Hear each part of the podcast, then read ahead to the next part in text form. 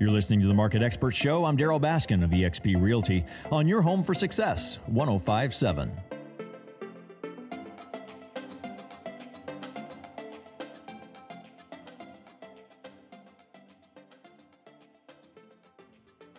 I'm talking with Mike Goodman of Goodman Construction. Let's uh, and Goodman Roofing here in this case.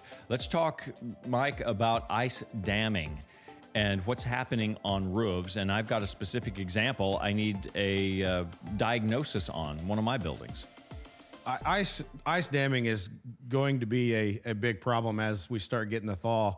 Uh, once these temperatures and the sun starts coming up, we, we're going to see the roofs kind of reform ice in the evening time and the water's going to run underneath. And that's what creates that backflow in what we see inside that, that they can call an ice dam. So, yeah, I think you've answered my question. I'm at my building uh, on 8th Street. You know where it is. Yes. And uh, I'm looking behind the, the soffit edge or the face of the edge of the roof. So that like one by six trim, one by four, whatever. The fascia. Fascia. Thank you. you know these big fancy words.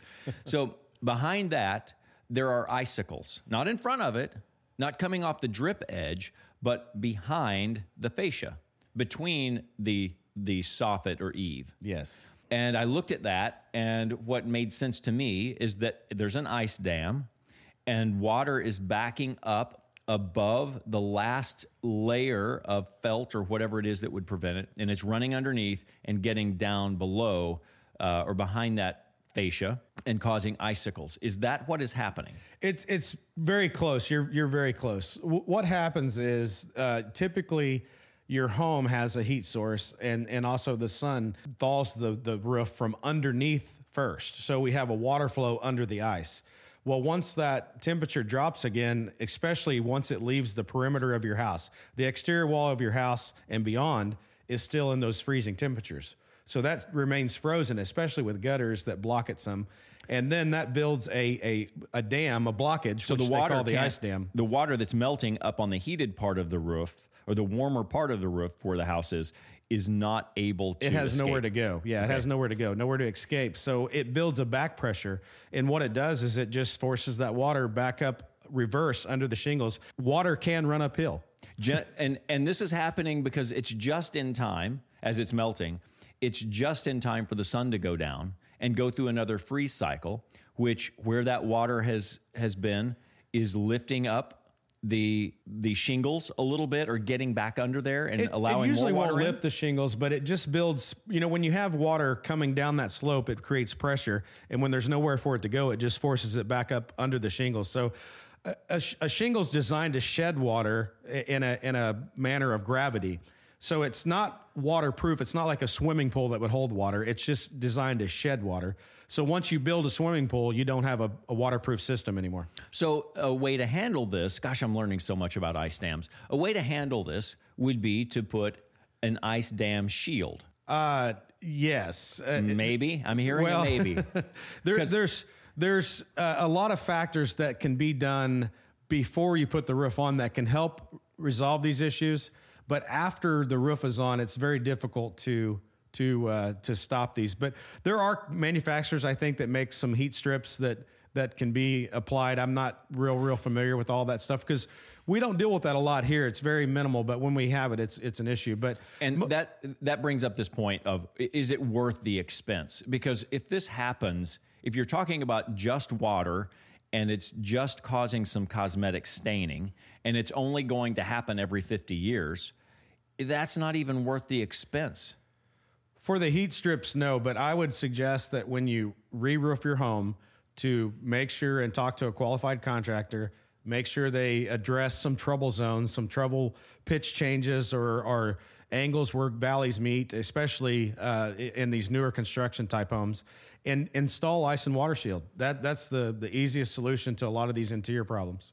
So, how do you know that that's being done? Well, you you have to really know your contractor and trust your contractor is going to give you the best advice and, and do the best work for you.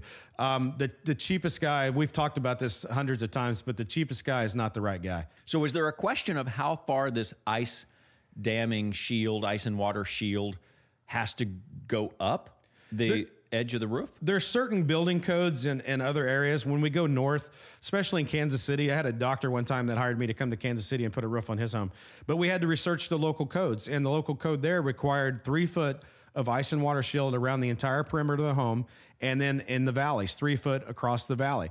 So in in Oklahoma, a lot of times we just do it in the valleys, but it's really inexpensive to just do the entire perimeter. Sometimes you're only, ta- I mean, I shouldn't say inexpensive, but sometimes you're only talking about another 600, 900 bucks, a thousand bucks.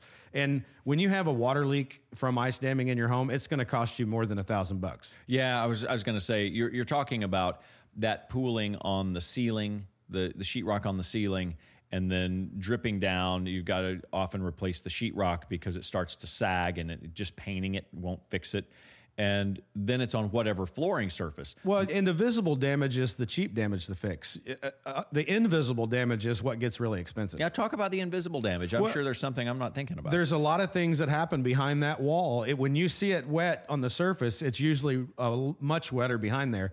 And if there's insulation setting there against that sheetrock, it can become moldy. Um, you know, standing water for a long period of time creates those those mold and, and mildew issues. So, so how long how long would an ice dam continue to be a problem? Let's say I'm thinking in terms of this is just like a three day problem, which not having recurring water is going to be short term and it's not going to be a, a mold or mildew issue? Well, I can but, answer the mildew question easier than the, the ice damming problem, but I'm going to take a page out of the book of the weatherman and I'm going to predict. Okay.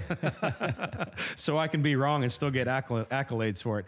But uh, obviously, when the weather's like it is, we hit sunny days, but it's below freezing. The water thaws below. This could go on literally for a week or two. It just depends on when it's finally warm enough to get all that ice off the roof. So this could happen for an ongoing time typically on on water damage inside your home.